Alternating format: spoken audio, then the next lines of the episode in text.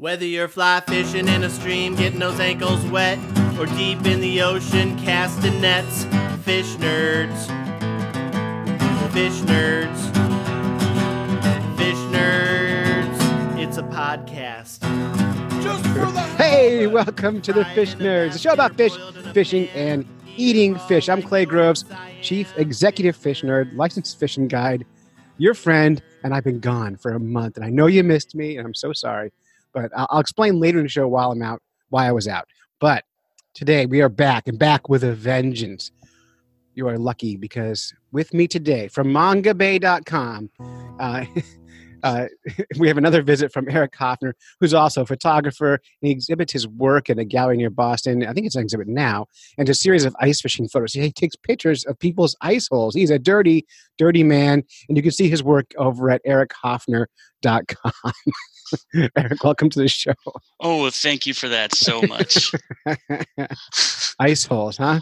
Ice holes. Ice yes. holes. We're going to get into that. You can hashtag that if you want. I should. it's a very good one. Actually, it's actually nice looking work. If you take pictures of people's holes being refrozen.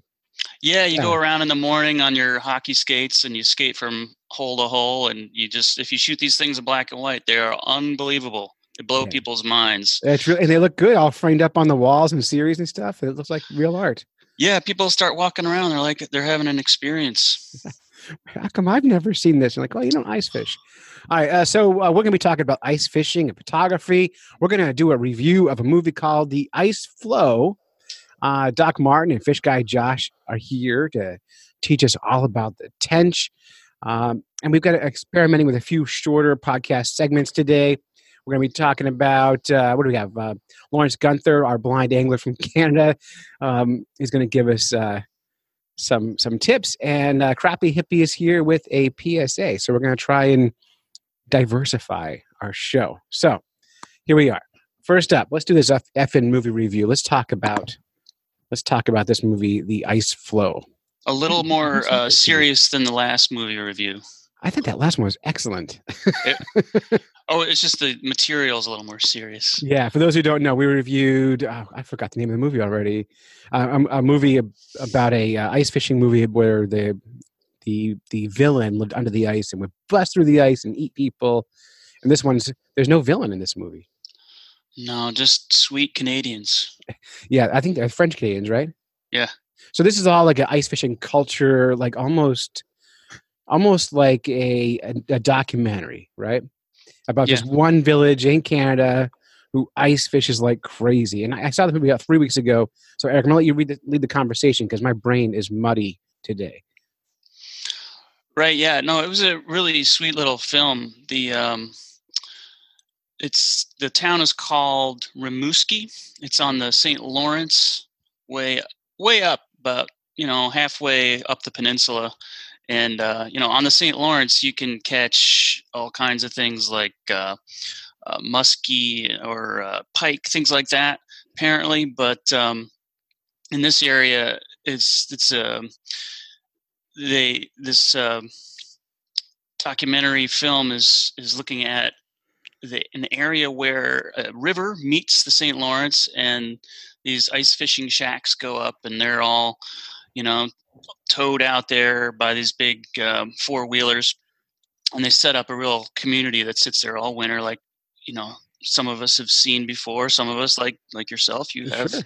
you have real estate on the ice but uh, yeah, no, they. But in the movie, they're not calling catching any of these walleye, bass, pike, or any of this stuff. They're they're just catching smelt. Right, and and so we should say the St. Lawrence. It's in Quebec, is where they are, and and smelt fishing. For those who don't do it, uh, you're jigging, you're jigging a, a really light line with multiple hooks, like a sabiki style rig, and you, you- the goal is catch you know four or five fish at a time, and you measure these smelts uh, in quart buckets. So you try to fill your buckets up, and they're a delicacy in most places. But it really is all about this ice fishing community. Really fun to look at. The ice shacks are are some of them are really really elaborate but most are just real rustic shacks which is what i really like Yeah, they're neat. But the the film is about this. It's basically about the community of of the fishermen and fisherwomen that happen to be out there, and how um, the National Film Board of Canada awarded this artist from France to come over and interact with them because this guy has a his art is is crafting wind vanes. And so what he does is go from shack to shack and interview people about their lives and and and why they live on the ice so much in the winter. And and he crafts a little tale for each of them and he depicts it in a metal wind vane that he goes back to a shop in town and welds and then he puts them up on their on their shacks. So all these people get wind vanes about you know the stories of their lives like here's how i met my wife or this shack represents the general store of the ice because she's got everything you know. It was really very sweet. It's a really nice funny movie. quotes. Really funny quotes and the photography. Like for me this thing was a visual experience. It's and so for our blind listeners um, it's a hard one to watch.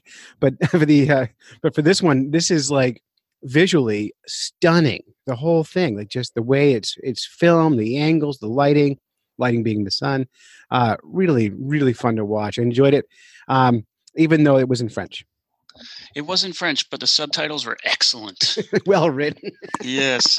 The nice thing about this being a national film board film is it's on the web and you know anybody can watch it anytime. So we should put a link in the show notes for it. It's 30 minutes long and it's really sweet yeah, it's a nice one. If you could find links up at fishnerds.com, and also I will put links up in our Fish Nerds podcast group on yeah. Facebook. Highly recommend. Spend some time on this one. A lot of fun. It's going to make you want to go live on the ice. If yeah. you're ice fishing, it's going to make you want to go and meet other people who do it. My favorite moment was, uh, you know, it's mostly like older white men, but there's also a bunch of women on the ice here and there. But uh, there was there's one university student. Remember him? Uh, this kid um, reported that he just prefers to spend time on the ice, even though he has an apartment in town.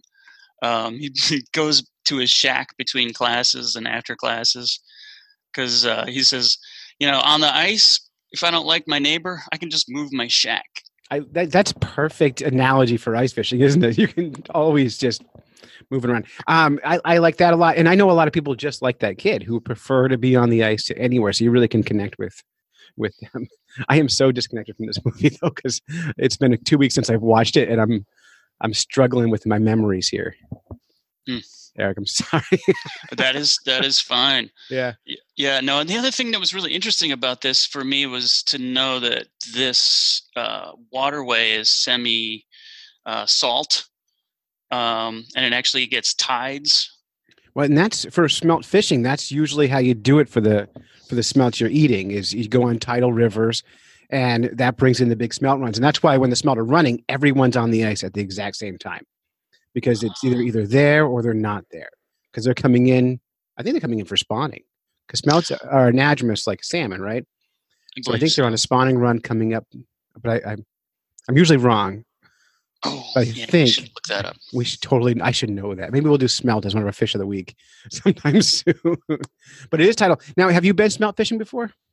I have not. I, I did it years ago with Dave Kellum, uh, founder of the Fish Nerds. And my first time doing it, we were on Tidal River in uh, Exeter, New Hampshire, called the Oyster River. And we got on the t- on the river at high tide around ten o'clock at night, and the tide started running out while we were on there. When the tide runs out, the edges crumble right? Because your uh, ice is going up and down.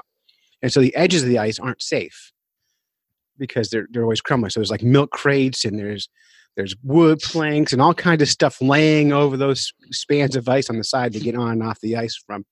And we were coming off the ice. We were successful. I had two buckets of smelt, and I fell through a hole in the ice up to my chest and caught my arms on the ice and spilt my smelt. And and so as I'm scooping it all back in the buckets before I rescued myself, And then we got home to Dave's house and we're, he's like, Do you want to take a shower? Do you want to warm up? I'm like, No, I'm fine. And I'm just to fillet a smelt. All you do is take scissors and you cut them up the belly and gut and leave the heads on. And I'm shaking so hard that I couldn't work the scissors by the end of it. That's, that's my smelt fishing. But the whole house smells like cucumbers afterwards. Yeah, cucumbers. I read that. Yeah, really interesting. Fresh smelt. So that was the great smelt spill of yeah, 2016. It must have been 2011. Back in the day. it's been a long time. And we have a the problem now with smelt fishing in New England is our rivers haven't been freezing well. I mean, this year has been a, a, good year for smelting, but overall, with with the warming trends, the rivers, the tidal rivers, are not getting smelt safe. So the smelt is still running, but anglers aren't able to get on the ice as much as they might want to. Interesting. Yeah, the current issue of On the Water magazine has a feature about uh, guys who go up and do it in Maine, and there was some talk about that as well. Even in Maine, like it was the season was a little shortened. Yeah, now in Maine you can go and they have these. You can you can rent the smelt shacks. They're just like tin sheds that they drag out in the ice and drop on top of the smelts. And most people I know have done it this year. Have gone out and done it, and they've caught one or two smelt, as opposed to one or two buckets of smelt. Imagine spending all that money. just bum me out. All right. so that's a review of a movie and talk of smelt. That is the uh, on the ice flow. We're gonna put, we're gonna put um, we're gonna put links up at fishnerds.com. Continue this conversation on our Facebook group or Twitter or wherever you happen to be. The following public service announcement is brought to you by Fish Nerds Guide Service. My biggest fishing pet peeve is trash. Uh, we got the people who carry all their stuff down to the stream bank or river bank or a lake bank to fish and then leave all their crap there. Come on, guys, we're better than this. And I hate it. Hate it, hate it. And like bait boxes or fishing line or old hooks or soft plastics. Let's clean up after ourselves. The people leaving trash and their fishing line, and you definitely know they're anglers. Take your trash with you. And I hate it. Hate it, hate it. Beer cans and fishing line. I have no time for these people. Fish Nerds Guide Service kindly reminds you to fish responsibly. If you can carry it in, please carry it out and leave no trace. And be a fish nerd and love the resource with all your heart. Now back to our program. I'm Lawrence Gunther, and this is another Bluefish Canada stewardship tip. I'm all for light tackle. I love a good fight on the end of my rod. But you know what? There's a limit to how light you should go. I've seen people take light tackle and apply it to heavy duty situations and break off and break off and break off and break off, and boom, they land a fish. And they say, See, I told you I could. Yeah, you did it. You caught one. But there's also eight other fish out there swimming around with hooks in their mouths, trailing fishing line. So you want to use the right size line. You want to use the right side equipment. You don't want to be breaking off all the time if you can help it. It's not great for the fish. It's not great for the environment. It's not great for the reputation of us anglers. Make sure you get those fish into the boat, into the net, you know, within a reasonable period of time so you're not exhausting them to the point where their hearts are going to just conk out on them. You want to get them into the net so they're not green, so they're not going to thrash about in your net and in your boat and, and break their fins off and hook you. You want to make sure that they're tired, but when you let them go, they're going to swim away fine. It's a fine line. It comes with experience. It comes with having the right kind of tackle and knowing what kind of tackle to apply in what situation. You know what? If you're not sure, there's lots of people with the knowledge at the sports stores who can give you the right kind of tackle, the right kind of fishing line, the right kind of gear to make sure you're properly equipped for the fish you're going after. For all the latest Canadian fish and fishing news, follow Bluefish Radio. Nerds, if you like the podcast and you want to help support us financially, we need your money. This show literally only happens because people donate money to the show. So, and they do it through a program called Patreon, which is a, a crowdfunding for art projects. And even though we make audio, we still we still think of it as art. We're still creating something. And so we're asking listeners to go over there and donate one dollar per episode to support our show. That's like four bucks a month. If all of our listeners did that, I would be able to not work five or six part-time jobs. I could make being a fish nerd my only job, which would be remarkable. Uh, we want to thank our newest supporters. Go to patreon.com slash fish nerds to give us some money. Uh, but Nick Craig, Chad O'Leary, Mike O'Keefe um, are, are giving us some they're new supporters. We appreciate you guys. Of course, all you people who are still with us for years, we appreciate you. Uh, big fat thank you to, to David Redden for increasing his pledge. Um, we always like more money. Uh, and if you give us money, there's rewards on there. We got hats and decals and all kinds of fun stuff. So head on over, give us your money. We'll be your best friend. It keeps the show going. We don't have any real advertisers on here. And when we do, they don't stick around anyway. So better just to go directly to you guys for our for our Patreon money. Patreon.com slash fish nerds. It's all secure through PayPal or some server like that. I don't even know how to do it, but we like them. so patreon.com slash fish nerds. How about some? News, news,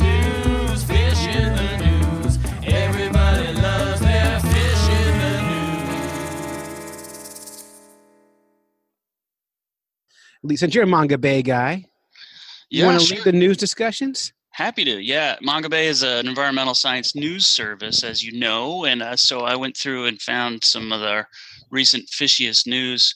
And um, this one I thought Doc Martin would like a lot because it's about a, a new genus of of catfish being discovered in, in the Amazon.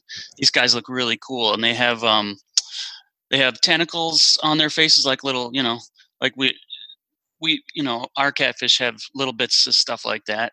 But these, these, like things are like these are on their noses. yeah, these are like fans on each side of the mouth, and uh, there is not any agreement as to what these like octopus looking things Yeah, so- are, and they're so they're- mostly on the males, and the males get you know, and so apparently they're trying to signal to the females that they're really you know something else. The bigger my tentacles. Yeah, look at mine. Wow, and they they are like look like little mustaches.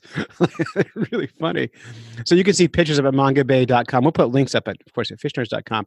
So the headline is six new catfish species, facial tentacles, uh, and all described in Amazon. So these are Amazonian. Yeah, and they're you know they're kind of uh, bushy nose catfish, which is, uh, if anyone who keeps aquarium fish is familiar with that clan. But this is a whole bunch of new uh, species, about a half dozen or so. Yeah, and they are they tiny? No, they're not tiny.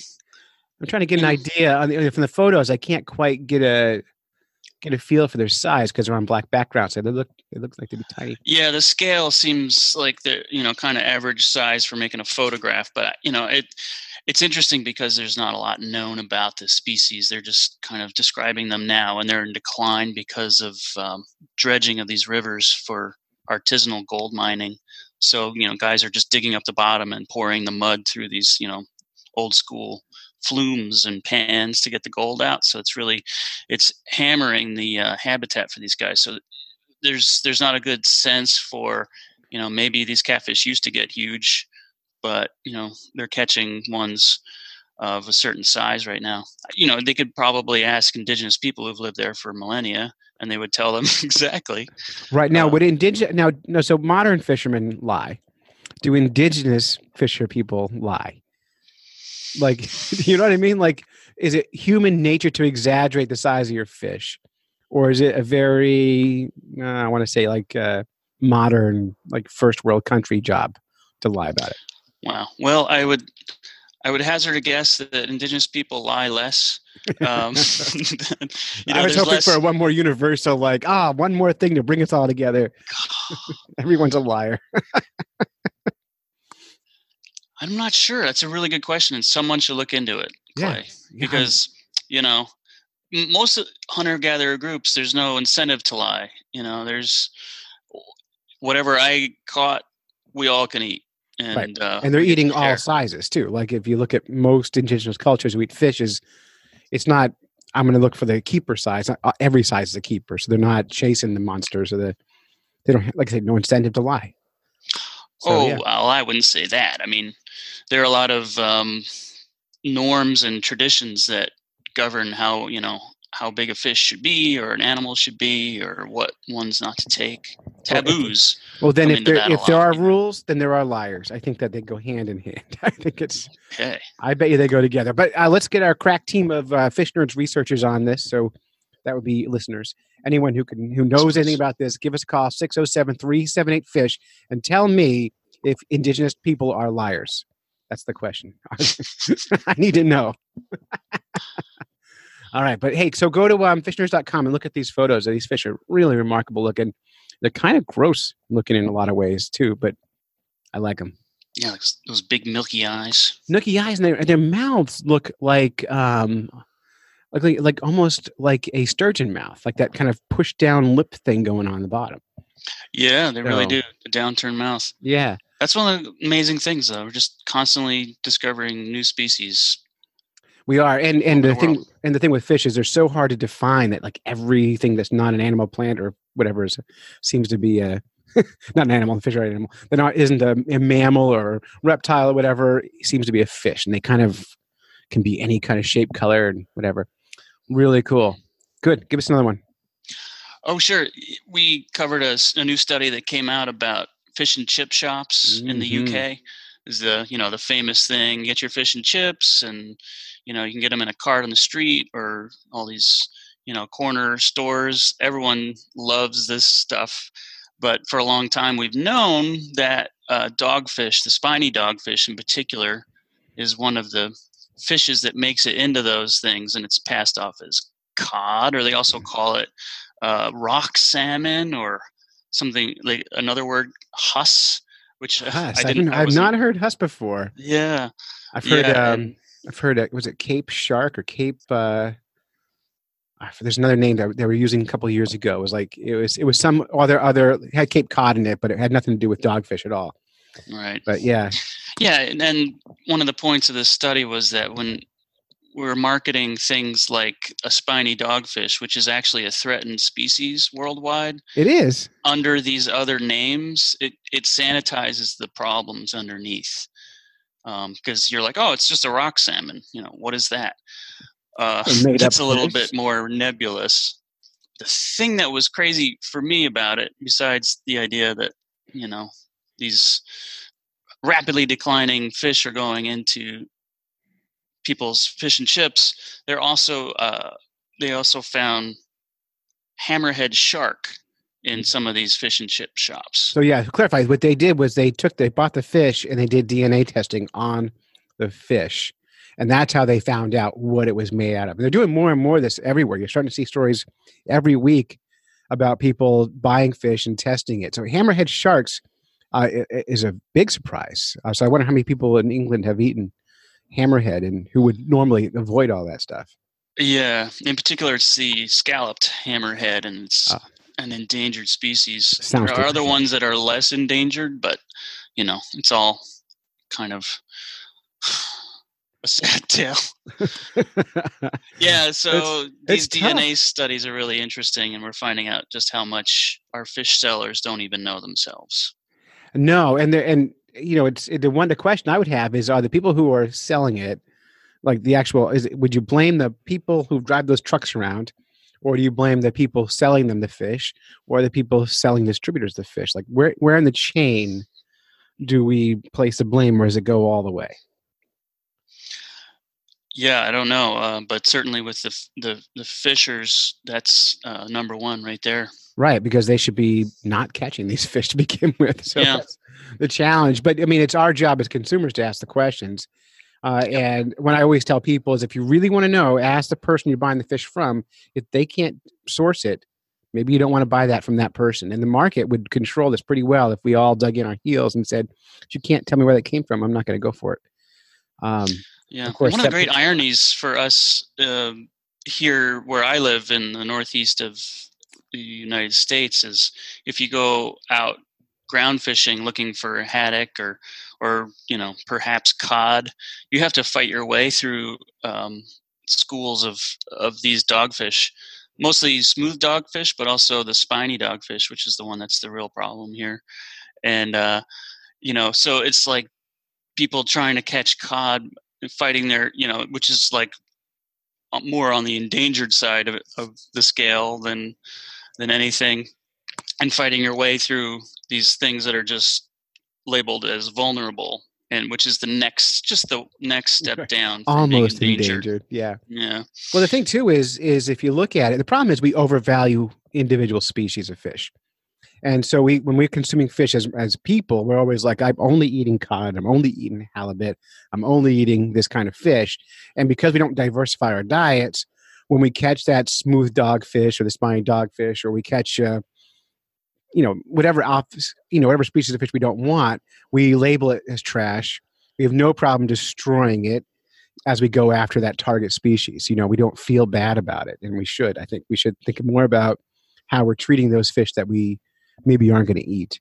yeah Um, you know i've been on on uh, charter boats before where the mates when you bring up a dogfish they'll they'll literally just kill the dogfish and throw it back over yeah, that I I've actually um, I've actually wanted to go the end trips early because of that. I I had a captain once stick a M80 in the mouth of a dogfish and throw out the boat, and Mm.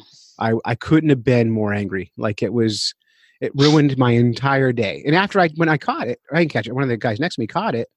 I said, "Look, if that fish makes you mad and you're going to kill it, why don't we just fillet it and eat it?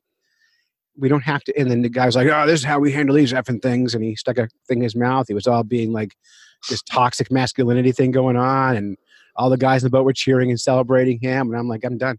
Wow. I'm done. I was pissed. I didn't tip and from him. a guide's point of view, like, would you tell someone who is paying you to go out on your boat with you that you can't eat this fish, but I'm going to destroy it in front of your face? Uh, no, I would tell them they can't eat a fish, but I would not. I would not do that. And if and if the people who are paying me felt anything about the fish, they all get released. I mean, we don't.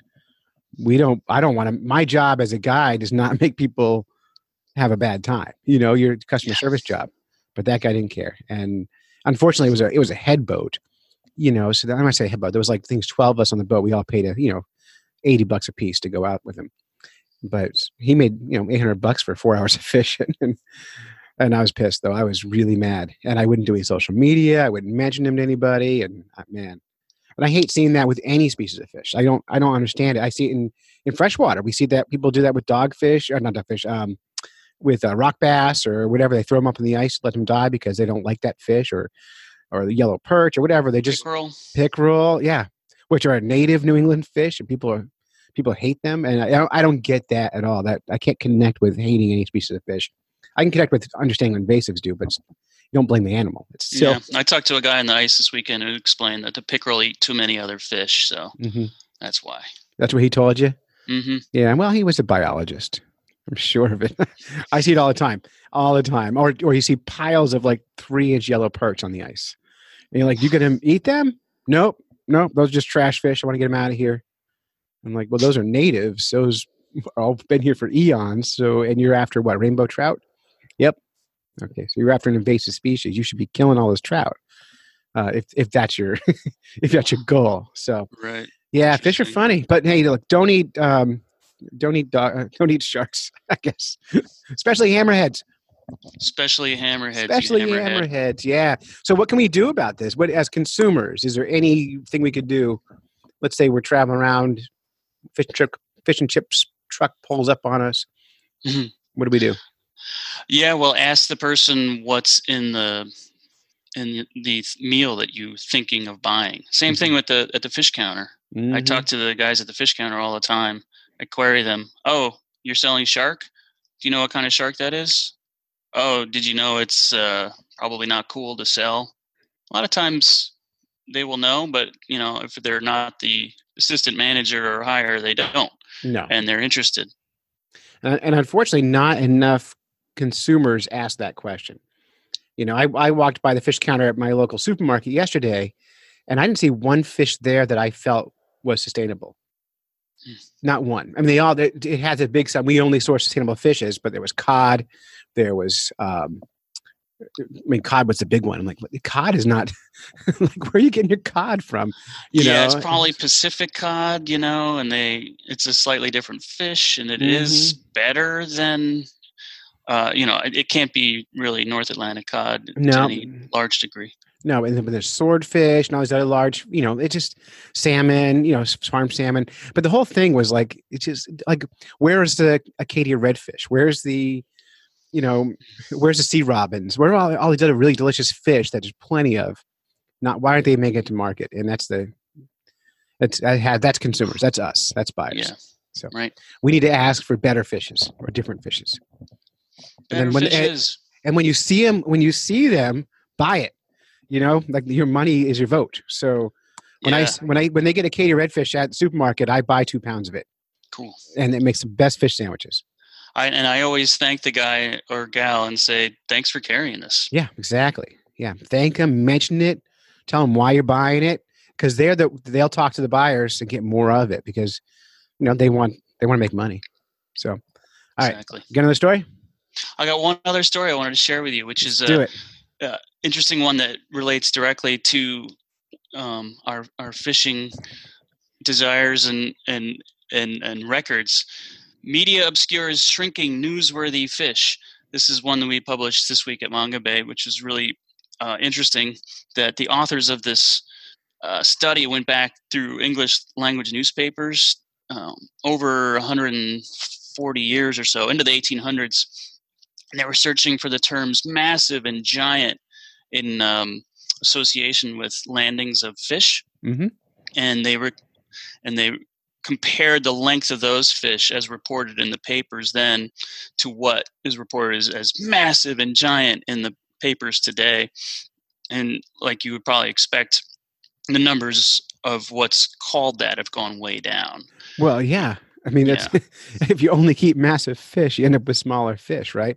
yeah Yeah. the thing is the, the media hasn't kept up and they don't understand um, in general you know what what ocean science and and trends and fishing are like and that you know when we were kids you know the, a massive fish was so big or whatever Mm-hmm. um, you know if you show someone a 400 pound swordfish that's pretty exciting but that's you know that wouldn't have been you know the most massive swordfish in history Right. But now you show us that same. Now you show someone a 150 pound fish, and they think massive as well, right? And I went out mm. cod fishing. Not cod, fishing, we were out for ground fishing. We weren't, we, we weren't allowed to catch cod, but all we were catching was cod. It was because they were making a comeback, so we couldn't catch. We couldn't find any other fish, so we kept catching these cod. And the captain of the boat kept calling them massive fish, and the clients on the boat kept going, "Wow, look at the size of this thing!" And they were pushing 15 pounds. You know, right Which that if was you're- kind of a beginning point many years ago Right. And so like in you know, they're they're three feet long, but a big cod 50 years ago would be five feet long. You know, that would be like your your massive fishes. So like there's a lot of them, but they're not big like they used to be. They also they're, they're seeing striped bass uh, numbers are are growing, but the fish on average are smaller fish. Uh, I think you're seeing that across the board, and the more fish we're we you know we eat when we when you take all the large fish out of the population, you end up with small smaller fish. And it's funny when I was in college in my biology class, we I did a research project on this very thing, and I was positing that we weren't seeing necessarily less biomass of fish in the, in the nets. We were seeing smaller fish because if the nets are all designed to capture large fish, and smaller fish can sneak through the nets, if you get smaller adults who can reproduce, then genetics are going to make make smaller fishes overall. Even if you're allowed to grow big, they may not because imagine if you took every human out of the population's over five foot five. If you kept doing that, you ended up with a lot of humans who are below five foot five. It just doesn't take long before that happens. So that's kind of Yep. like where I'm at with the with these big fishes. I think we keep all the big ones, and you end up, you know, wrecking that wrecking that population. Yeah, it's interesting, and and it, the there's a word for this um, shifting uh, perception over time, um, which it's called it's uh, called shifting baseline syndrome, where you just basically accept that the reduced size or scale of something over time, like fish, for example, um, is actually the norm Mm-hmm. because you don't know anymore. You know, you don't you don't remember what it was like clamming on this you know big sandbar uh, back in the 1950s. You just know what it was like in the 80s when you Or- grew or- up or whatever, right? even and you thought it was yeah. amazing, right? You could, but you know, in 2019, if you go to that same bar and get 50 clams, you think this is incredible. But it's just, you know, it used to be carpeted, for example. So it's just another example of shifting baseline syndrome. And the same thing can be said about the weather. You know, um, more extreme events are happening these days. You know, tornadoes are moving east. We're getting them in the winter now. We had one in Massachusetts last year. We had one the year before that, and of course, we just had those terrible ones uh, in Alabama. Mm-hmm. Um, and these are, you know, these extreme events are getting more common, and people. It's it turns out that people are just getting used to that and saying, "Oh, this is this is what weather is." Mhm. Well, it's not exactly what it was even, you know, 15, 20 years ago. So the, the- the the- the- baseline has shifted. the new normal they call that right Right. so yeah it's funny because i was just on um, new hampshire public radio on a show called outside in and i was i was fishing ice fishing with one of their kids Great show. oh yeah so if you listen to the most recent episode it's about it's called uh, life under the ice or something like that and it's i'm on there fishing but they edited me because i get i'm i i'm i suffer from baseline shifting syndrome because everything I do is the most exciting thing I'm ever going to do. So I don't have I I never remember what happened yesterday. So as whenever I catch a fish, I always go, man, look at the size of that thing. And they edited. I guess I must have said it 30 times in the in the two hours I was on the ice with them. And they edited this montage of me just saying that over and over and over again to every single fish this kid caught. Oh. I had oh. no idea that was my crutch fishing thing to say until that. And as funny as it was, now I'm self conscious about it. Sure. Yeah. Yeah. That was a little bit of an editorial they gave you. They did a great job. Have you? You should take a listen to it if you get some time. It's really funny. And and they also and also in that same episode they call me notoriously unreliable. So as a storyteller, so I was super happy. That was yeah, Mostly my day. true. Mostly, that's what I told them. That's the truth. Yeah. I love it. That's the truth. All right, that's the news, and you can pick all these up at mongabay.com, and we'll put links up at fishnerds.com, and uh, you can see photos of that weird catfish on there.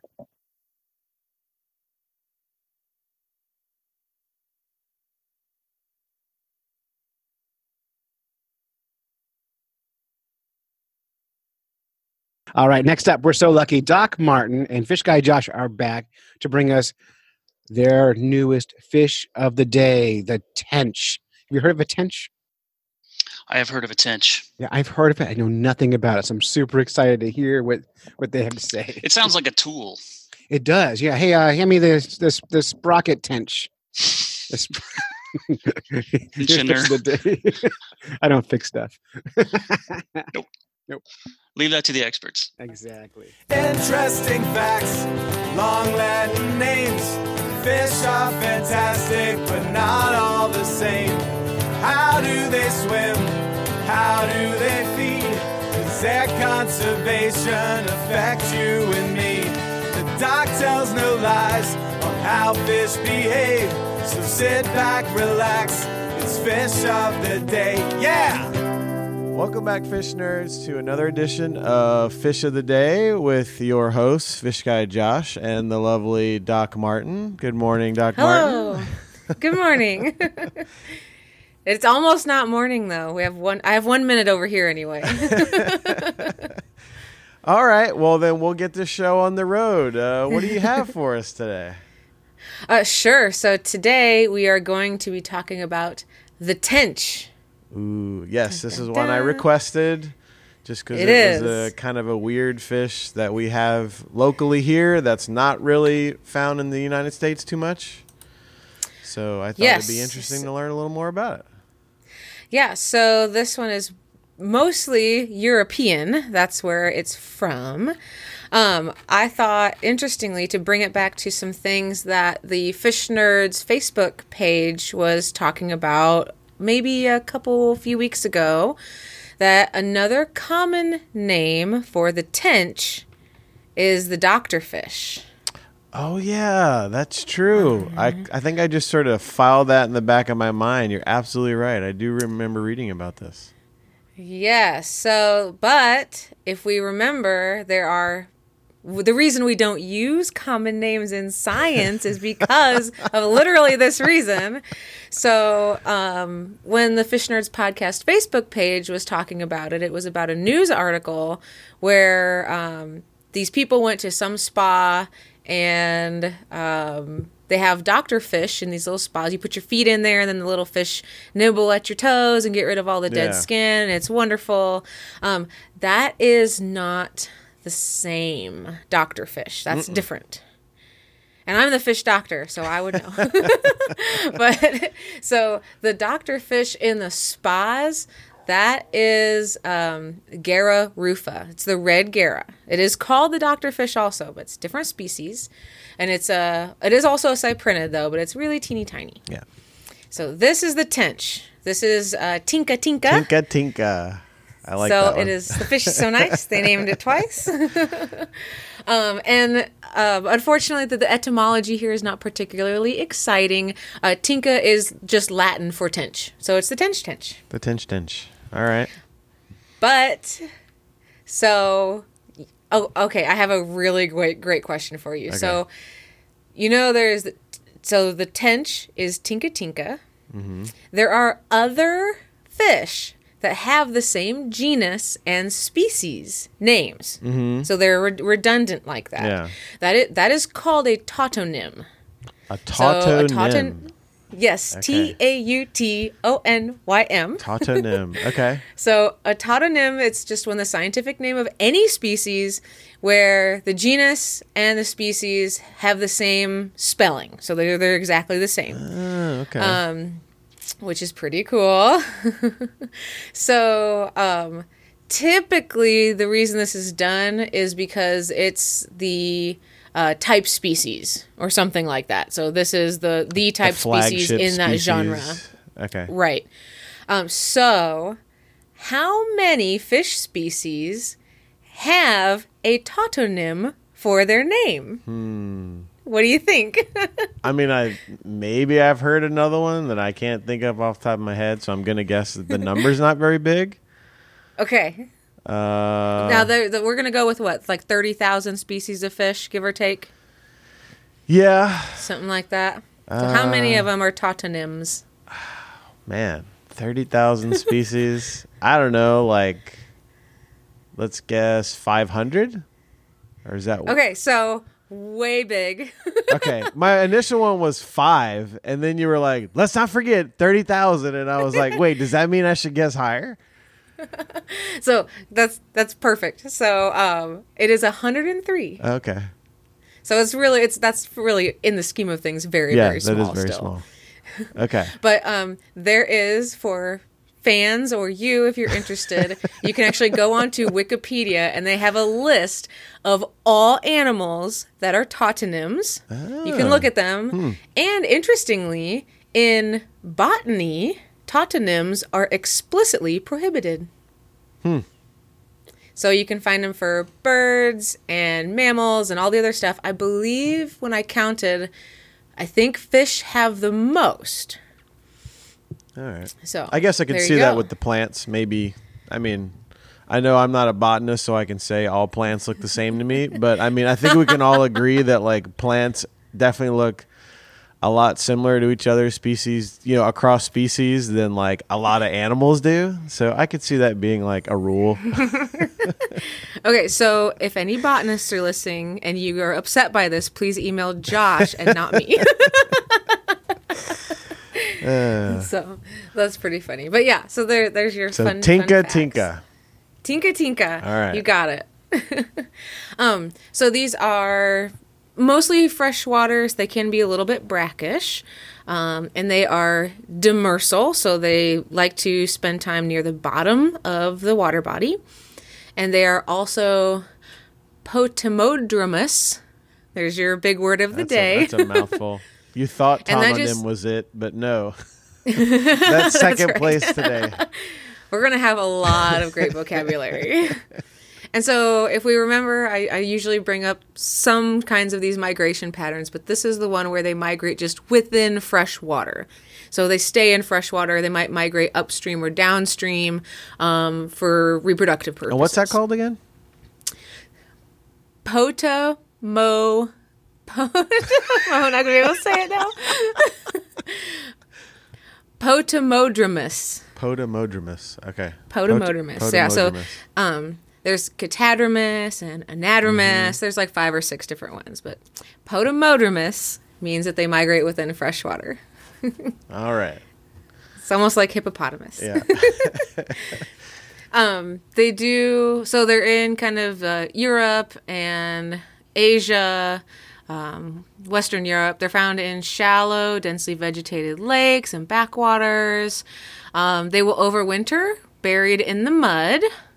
And when they're little teeny tiny larvae and juveniles, they're confi- confined to dense vegetation. So they're going to kind of hide out and Mhm. away and avoid predators and stuff like that.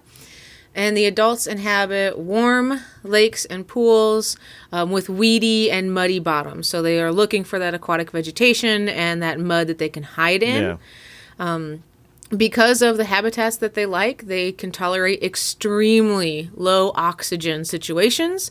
Um, oftentimes, they can actually do better than some carp species, which are also Yeah. very well known for tolerating low oxygen situations. So that's pretty cool. Yeah, that's actually how they came about in our area. Um, reading Peter Moyle's book about uh, California freshwater fish, they were brought here, I think, in the late 1800s by some Italian farmers, and because they could withstand such low oxygen, they made the trip way out there to the, I guess, like the Santa Cruz area. And they were moved between farm ponds of different families. So the the ones that I catch today happen to be in what's now like a public pond, but it was along that little stretch of farm ponds that got bounced around, and they they're all basically crappy little ponds, and they do really good in them. Yep, and they're probably about the only thing in there, I would guess. Besides some carp and maybe like some bullhead catfish, that's about it. Yep. So all all your fishes that don't mind low oxygen Mhm. and muddy bottoms. um. So these they are popular uh, for sport fishermen. So it sounds like you have experience fishing for them, Mhm. and I don't know um, if you want to talk about how you catch them or what your technique is for that. They're, I mean, the ones here are pretty easy, especially in this one pond. I mean, just corn. Um, I did get a tip from a local species fisherman here in the Bay Area because for species hunters around here, the tench are awesome because it's it's a really hard to find species in the country, and because we have one of the populations here, like everybody likes to go officially check the tench off their list. But um, he was telling me that he was having problems with the bullhead stealing the corn or the bread that he was trying, and he did tortillas, and that all of a sudden the catfish stopped touching it, but the tench were all over it. So apparently, Interesting. Yeah, apparently they like Tortillas. tortillas. But the ones that I have here are it's a smaller pond. There's a lot of carp and bullhead, a lot of competition, and the tench are kind of skinny. If you're looking at European pictures of the fish, they they can be pretty pretty chubby and a very stout, full fish. And mm-hmm. like if you go scroll through some of the early Instagram posts I have, I have a, a tench I caught here, but he's much much skinnier. But they look really weird, especially up close. They they have like the face of a carp, but scales of like a rainbow trout, and their fins look like I don't know, like a bowfin or something. They really look like they're a few different fish smashed together, especially the ones here that are kind of skinny. Yeah, so these yeah, they're pretty neat looking fish, but they they are cyprinidae, so they are the minnows. They're in there with the carp then, Mhm. not so much than with the salmonids or trout or anything like that. Yeah, uh, yeah, which are- makes it even cool. weirder that when you hold one up close, they have these really fine scales, almost like a golden Mm-hmm. shiner scale. And uh, yeah, and then they have these round fins that just look so weird for what I'm used to seeing on a lot of our like native native California minnows out here. And so, um, when you go fishing for them, what about what size do you usually catch? If you had to ballpark it in, in inches. Um, within like 12 to 20 inches. Okay, so that's probably the average length of these guys. Um, they can get up to 33 though. I've seen some big ones from European photos. Yeah, I wonder if they would do better probably in their native habitat more so than where they have been introduced, but not necessarily. Yeah. um so I thought it was interesting that the you can catch them on tortillas um, and from what I found is that the adults will often prey on mollusks. Hmm. So that was pretty interesting. Um I wonder if we I wonder what is in those farm ponds that they're eating. I don't know anything about mollusks in California. Yeah. I don't know if you do. we have i mean we have some they're introduced and i know a lot of the local carp reservoirs they're they're Okay. definitely eating on some of these clams that are in there mhm. Yeah, so I wonder if the tench is doing that as well or if maybe they've diversified since they've been in California, but I don't know the answer to that. well they like tortillas Well, who doesn't? Yeah. I mean, you know. Um, and so, and you touched upon this a little bit earlier. So they're really popular um, pond fish. So they're also really popular in aquaculture, um, and they have been um, extensively grown in aquaculture situations since Europe in like the Middle Ages. Yeah. Um, because really, just the availability of fry is the minimum factor. So as long as you can get them to reproduce, they're probably going to be fine. Yeah.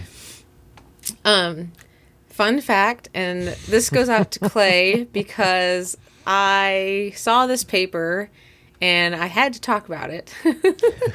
so, in aquaculture, there is a lot of different things you can do. So, you want to make sure that the food is right and the nutrition is good and they have space and oxygen and blah, blah, blah, blah, blah. Um, also important is the quantity, motility, and fertility of the sperm. So I found this wonderful paper from 2006 that is n- absolutely nothing but describing the best way to get sperm out of a tench and how to look at its color, its consistency, how many consecutive ejaculates you can get out of the fish, the total number of sperm, um, how fast the sperm will go, the number of active sperm, the percentage of dead, are they morphologically the same? Wow. Um, and interestingly, uh, there this is like a big deal. So one of the most popular topics that I saw on like Google Scholar and when I'm looking through journals was all about tench sperm and how to make it be the best sperm that it can be. so there you go. So I guess as as an exciting. aquaculture fish, they they have laid out a well documented plan for sperm management, huh? They have, yes. Now, okay, so have you colloquially, if you do aquaculture and you're collecting sperm from fish, they call you a fish squeezer. Have you ever done that? Yes, I did some uh, red snapper and mangrove and cobia, a fish you and I have covered before.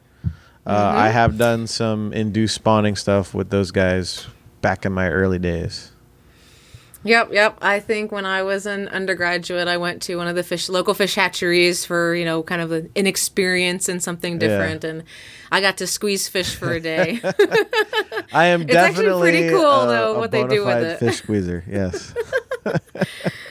But yeah, they uh, they have all these cool like tubes with aeration, so you have the eggs in there, and then you add the sperm, and they Mhm. have all sorts of ways to measure it. It's actually really cool. If, if you've never seen anything like that before, if our listeners are new to this kind of thing, like you know fish hatcheries exist, you kind of know that, but the, the actual just literally hands-on process to get Yeah. these guys to reproduce is, is pretty Stirring excellent. sperm and egg with feathers and stuff. Yep. Oh, yeah. Doing it like the settlers used to do.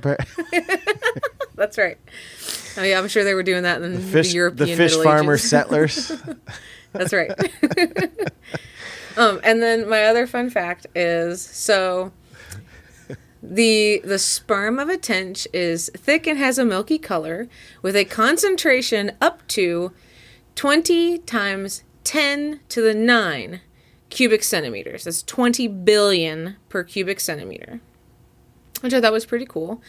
And um, usually, when we get to big numbers like billion, like 20 times 10 to the 9, what does that mean?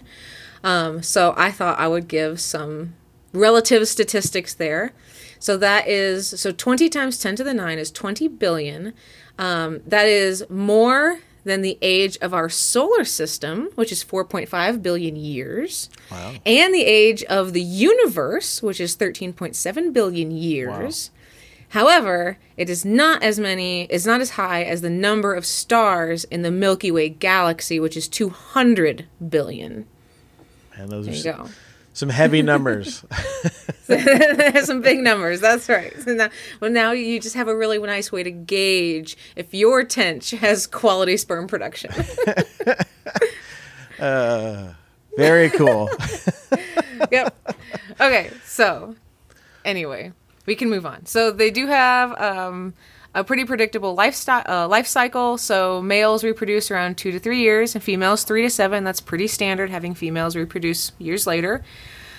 Um, spawning happens around May or September. Um, the eggs are sticky and they are kind of greenish and they'll stick to plants uh, on or near the bottom of the water body. And they will repeatedly spawn um, every several, I think 15, maybe two weeks, give or take, for about two months in Oh, May through. September. Um, and then the incubation for the eggs lasts about three days, and the larva will remain attached to the plants for several days until they are ready to swim freely, which is pretty cool. Very interesting. Um, I think the only other fun fact I had about them was that I know these have been really good ones. Um, so, what do we know about what exercise does to your body? There's my question for you, Josh. Wait, say that again. What do we know? what is what does exercise do to your body, just in very general terms? Um, well, I know lifting weights it kind of breaks down the tissue a little bit and then rebuilds it back stronger. Yep. So we could think more about maybe running would be a better example for where I'm trying to go with this. Um, but you- Increases you're- my endurance.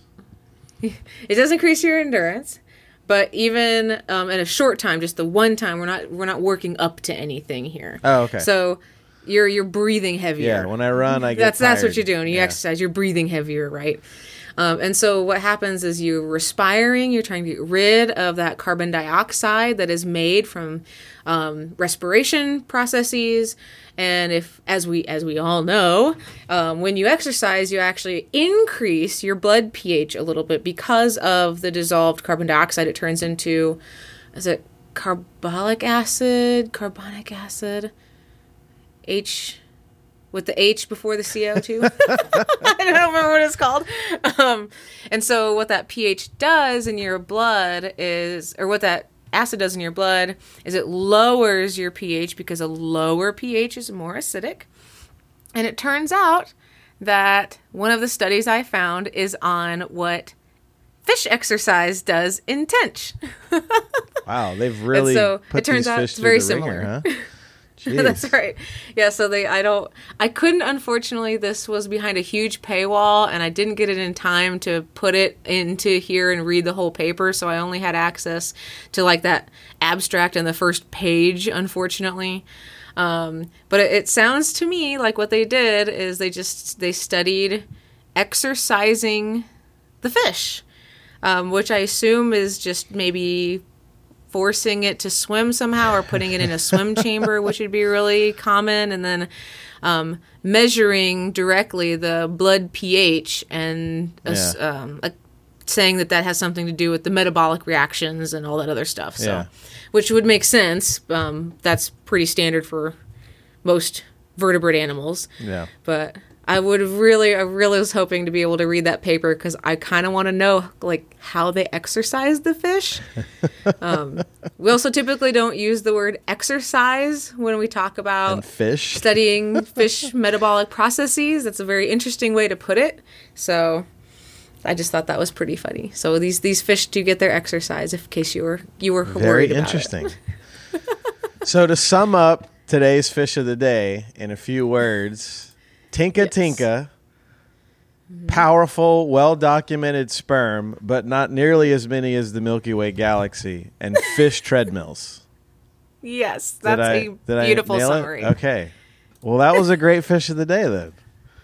It was. It was. It was a lot of fun. I I never thought I'd read so much about fish sperm all in one sitting. Excellent takeaway points. All right, so it's time. We, we we got a couple other things we want to talk about today. First of all, uh, we need to announce the the new effing book club. Uh, actually, the effing book club's been going on for years, but the newest book is we're going to do this month is called "What a Fish Knows," uh, and and we're doing this book because every time I interview anybody in the fishing world about fish, and they're talking about catching fish and fish feelings and fish getting hurt and fish pain and all that, this book comes up and the author of this book has agreed to come on the the podcast at the end of the month to talk about this book with us and it's a rare treat and he in this book first of all his i've read the first half so far and his biology segment on this book where he talks about what is a fish it's what I've been saying for years about fish. Fish are the hardest animal to define, and he does it perfectly. Leaves us with the same thing I always end with, which is I still have no idea what a fish is, but he does it so well.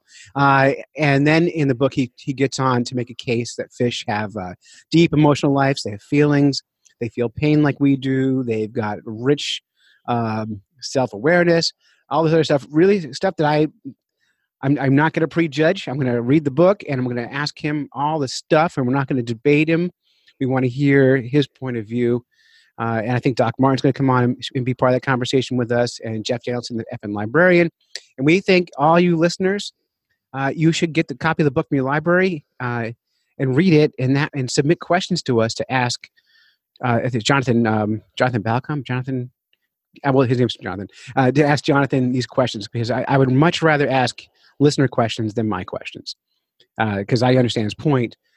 I just want to hear him talk about it, and he's he's a very good talker. He'll do a great job as an interview, and we're super excited to be to to get him. I've actually wanted to have him on the show for years, so this is a big deal.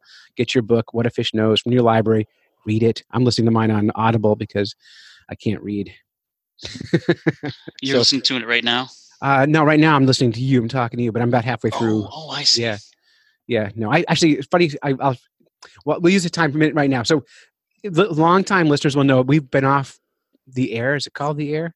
Off the internet for like three weeks. I haven't released a show in weeks, and the reason I haven't is because uh, we were about to record a show. Gosh, what three weeks ago, and my audio on my computer failed. My computer restarted and updated, and all the audio drivers went away and then I had to go to Atlanta, and then I found out my daughter needed braces, and I needed more money, and so I have I picked up a sixth part time job. I don't have full time work. I have a I work six part time jobs. So now from four in the morning until seven, I drive uh, people who are heroin addicts to methadone clinics for treatment. And unfortunately, our nearest methadone treatment center is seventy miles away, so it's a three hour round trip drive, and that's my how I'm earning extra money. And I've been tired and grumpy and haven't put out a show in a while.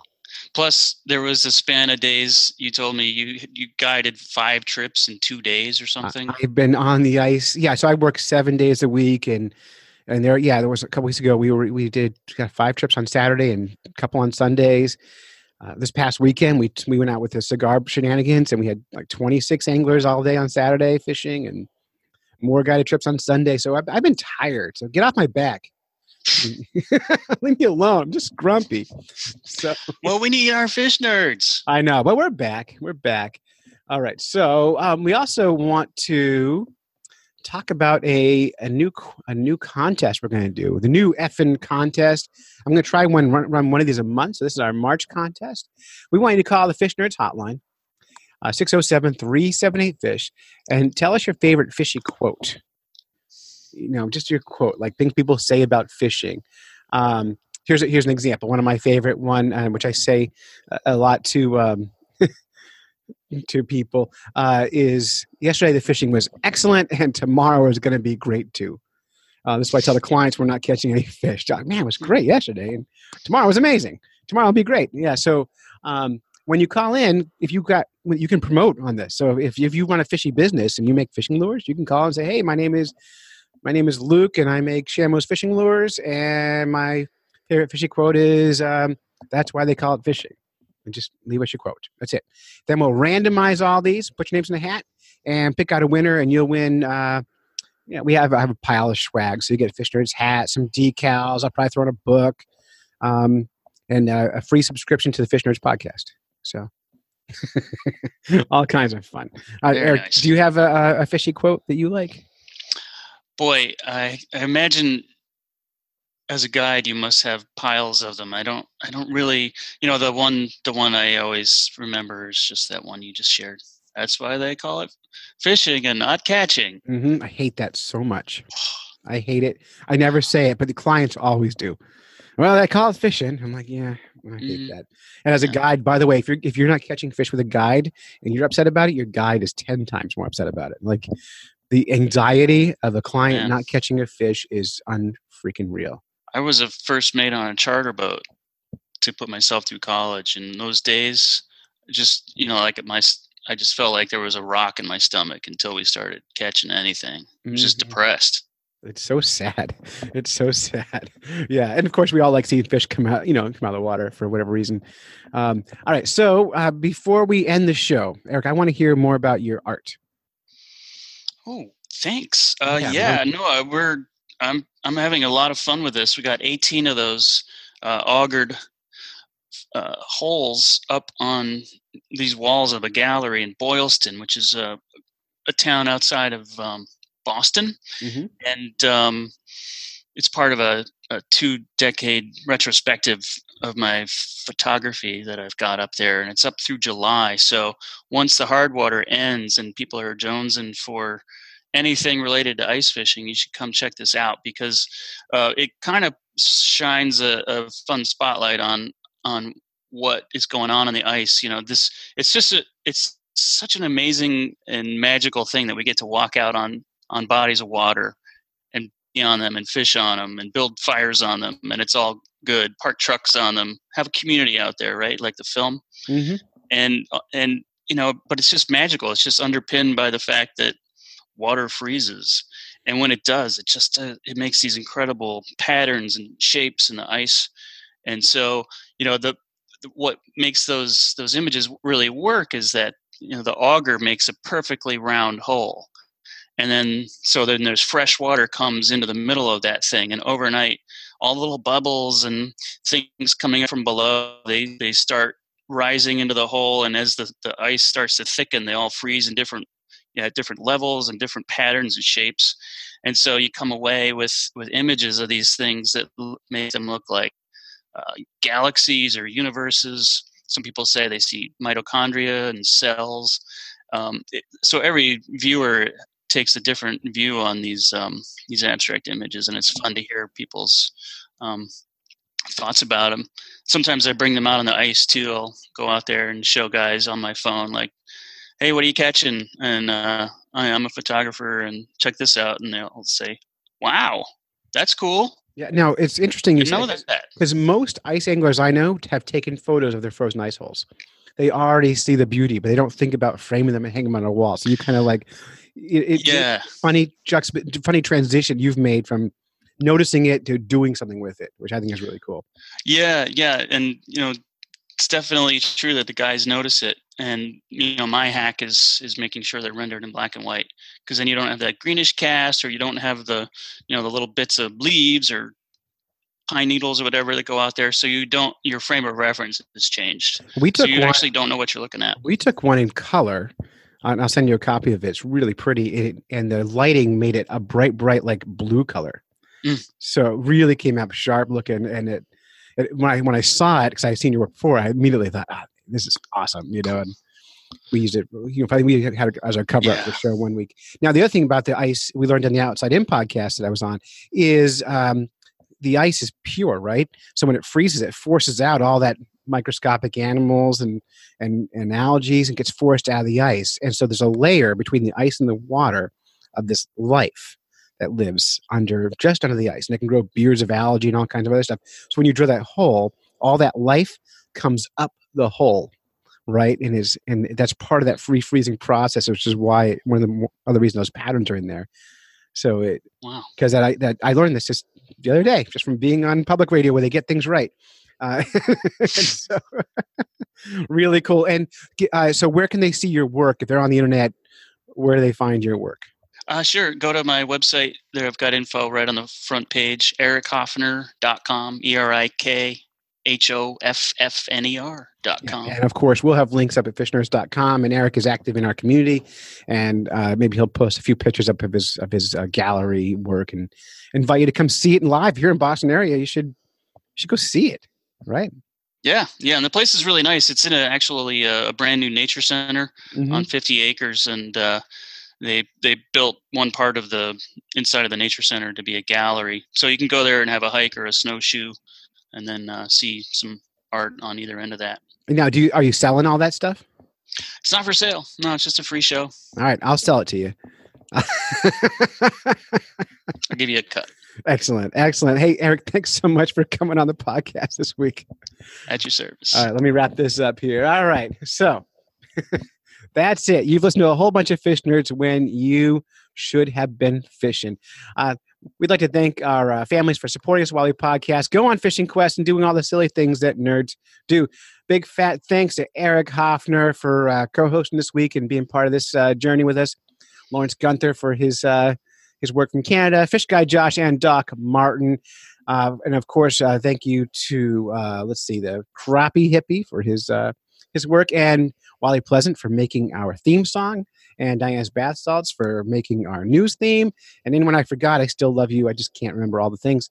So until next time, follow the code of the fish nerd. Spawn early, spawn often. Never trust a free lunch with strings attached, and swim against the current every chance you Whether get. you're fly fishing in a stream, getting those ankles wet, or deep in the ocean casting nets, fish nerds. Fish nerds. Fish nerds. It's a podcast. Just for the halibut. Fried in a basket or broiled in a pan. Eat it raw like you're in Siam. Fish nerds. Fish nerds. Fish nerds. It's a podcast.